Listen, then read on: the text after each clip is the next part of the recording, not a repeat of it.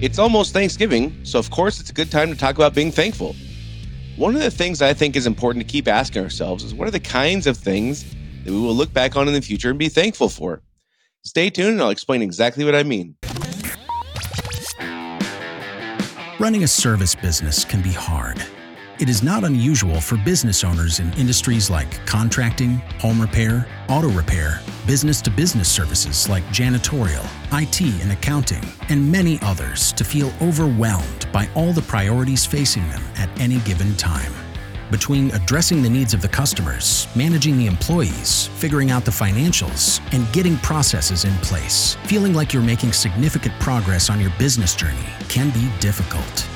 Welcome to Service Industry Success, hosted by Brian Harding. Each week, Brian will look at real world strategies for building the business you are dreaming of, while also sharing tactics to get through some of the most frustrating parts of business ownership with a lot more ease. Let's get started. Some years ago, I heard a quote by Waylon Jennings, and I can't remember the exact quote. And I've tried to find it, and I just can't. So who knows? Maybe it's one of those internet things where it's not really him who said it, or who knows. But doesn't matter. The quote I thought was really a great one.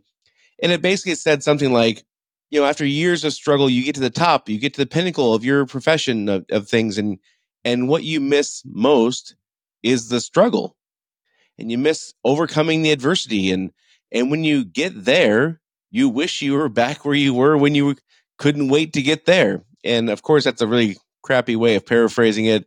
It was a great quote. I wish I would have wrote it down or taken a picture of it when I saw it. I didn't. So, but that really stuck with me. And it's been a few years since I've seen that.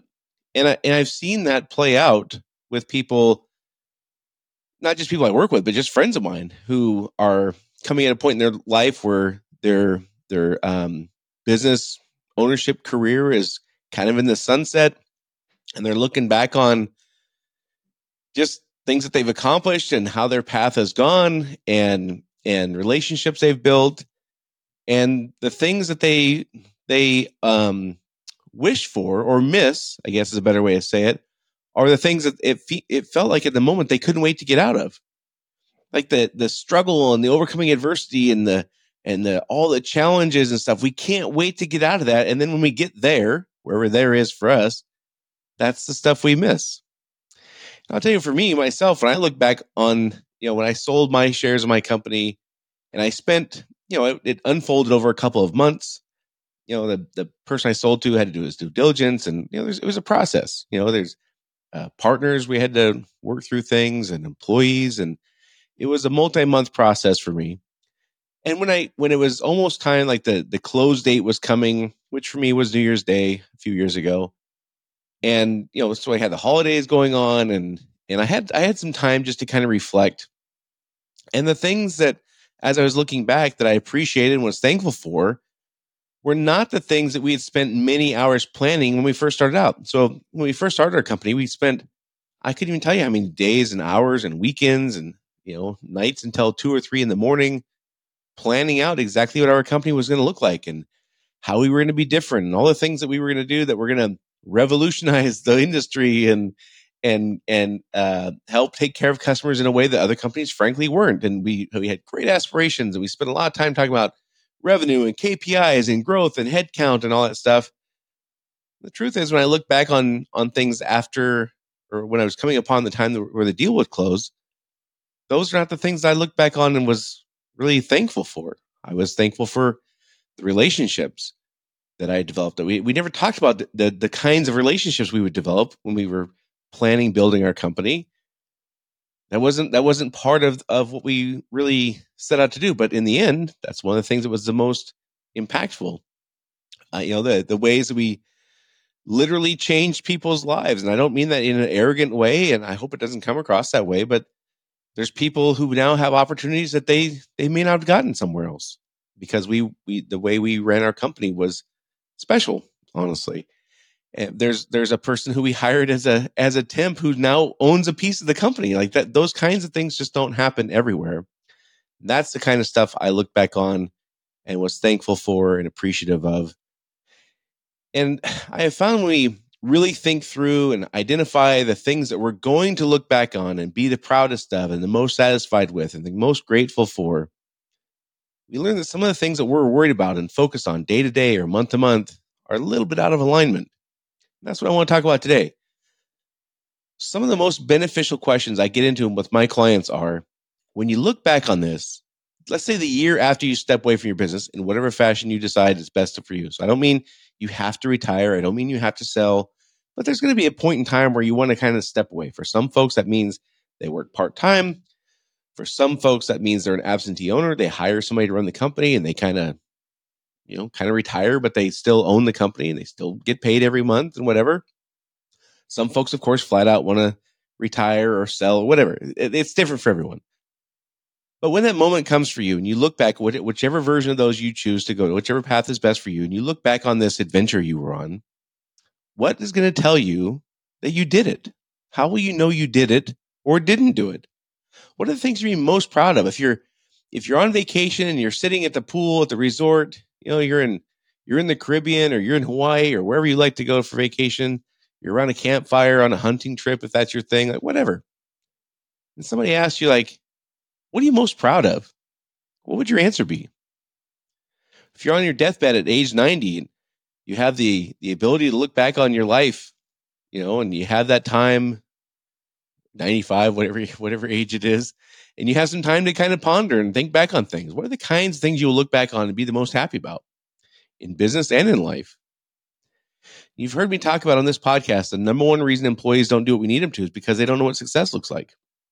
But that, the, tr- the truth is, that's only partially cl- correct. That's not a phenomenon that applies only to employees, it applies to all of us.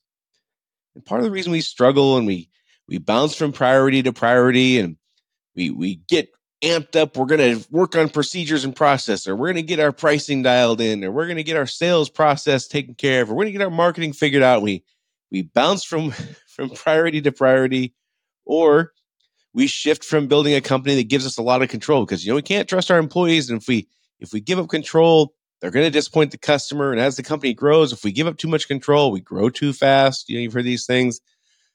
The the, the quality will suffer and so we gotta we gotta build a company where we maintain some sense of control. And then one day you're like i can't keep working 70 80 hours a week for the next 20 years. This is not a plan. Then we shift to we're going to build a big business that gives us freedom. We're going to completely, we're start delegating decision making to employees. Then we're going to go, we go completely back to building a business that gives us control after employees make decisions we don't trust, we don't like, and they've let us down, they disappointed us, and whatever. We, we're doing this oscillation from priority to priority and the way we build our business from giving us control to a different way of giving us freedom and then back to control again, then back to freedom again. And part of the reason we do this is because we've not entirely figured out what success looks like for us. In other words, what will we be most thankful for when we look back upon this business building and and frankly this life journey now i'm not a life coach i'm not that's not you know guys know you know me well enough to know that that's not my strength i'm not a life coach however these are not business owner problems these are human being problems and the and the things that matter to us and how we build our business and our values and the the things that we will cherish are not about business necessarily they're about who we are and so these things are intertwined, whether we like it or not. So the questions we should be asking, in my opinion, and, and I've seen massive benefit come from asking people I work with these questions.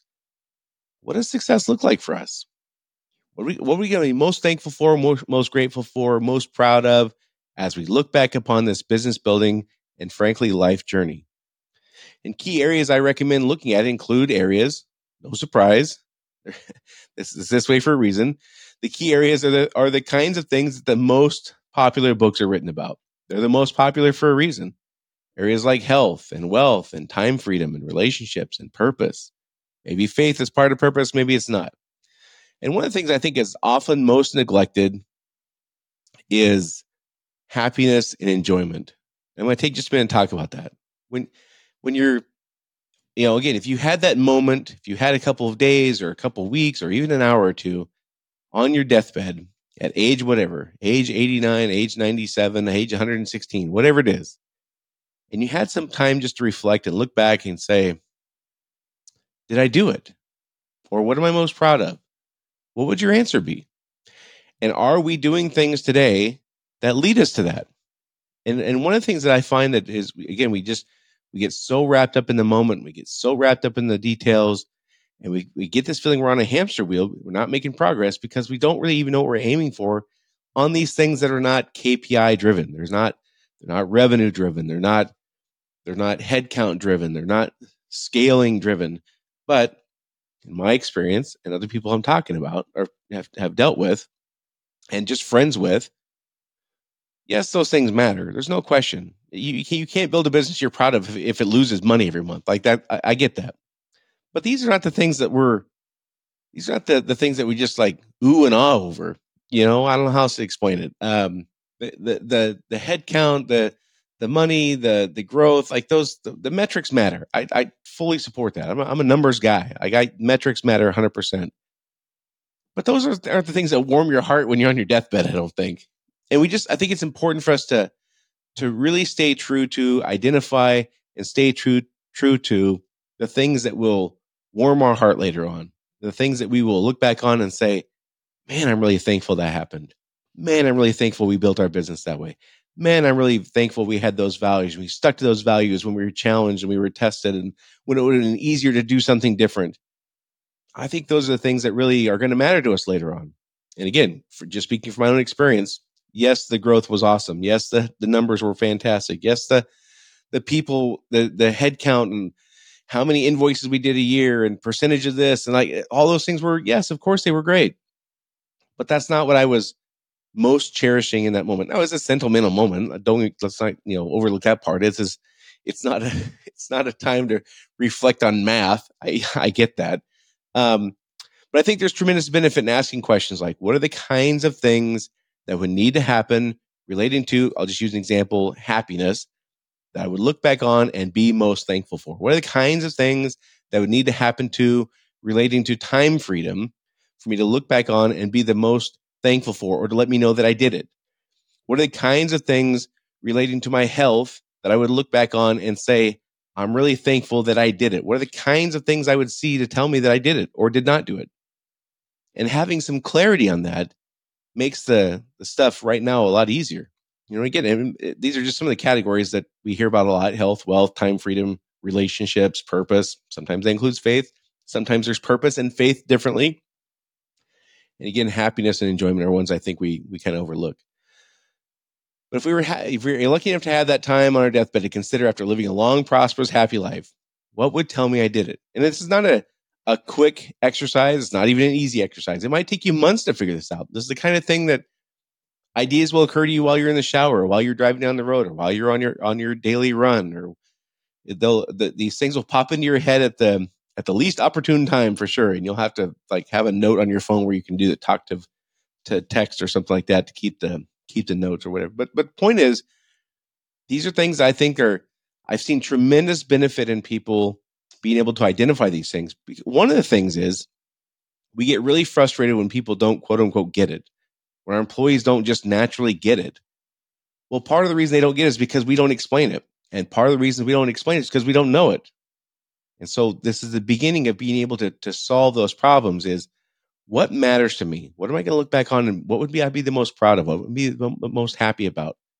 And we can start putting those things into into words that make sense that we can articulate. Then we can start start explaining this stuff to our team and say, "Hey, this is the kind of company I want to build because when I sell, when I retire, when I when I start working part time, these are the kinds of things I will look back and say, we did it. This is what I'm most proud of. This is what makes me excited that we built this company. It's not just the math. It's not just the revenue. It's not just the profit. It's not just the headcount. But these people can't help us do this stuff if we can't put it into words.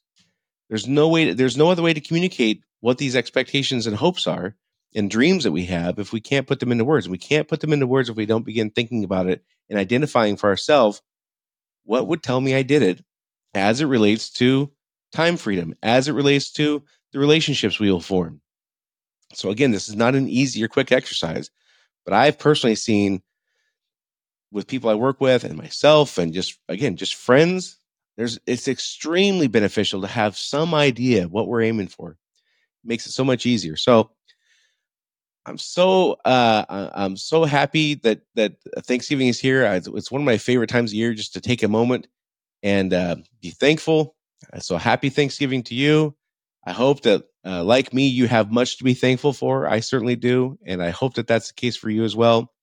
I hope you get to take some time and recognize and appreciate the things that you have to be thankful for. You know, it, for those of us living in the United States or any capitalistic country, you know, the the percentage of people who had the, the the ability to live the kind of lives in the history of man like we have is very, very small. And I hope we're all able to have gratitude for that. And I hope you take the time to identify the things that the future you will be thankful for. It makes it so much easier for us to attain those things if we take a moment and just imagine and identify what those things are. So, anyhow, if you find the information I share helpful, please share this podcast with a friend or colleague who could who you think could benefit from it. Of course, you can share it publicly as well. But you know these these topics we get into aren't things gonna your friends who are business owners are gonna hear just everywhere. If you think they might benefit from a particular episode or all of them, uh, it's easy to share this stuff nowadays. That's my one ask: is just share this with one person today. Share share this podcast with one person today that you think could benefit from it. And again, happy Thanksgiving. I hope you have a wonderful time with the ones you love. And uh, that's it for this week. And I'll talk to you all next week.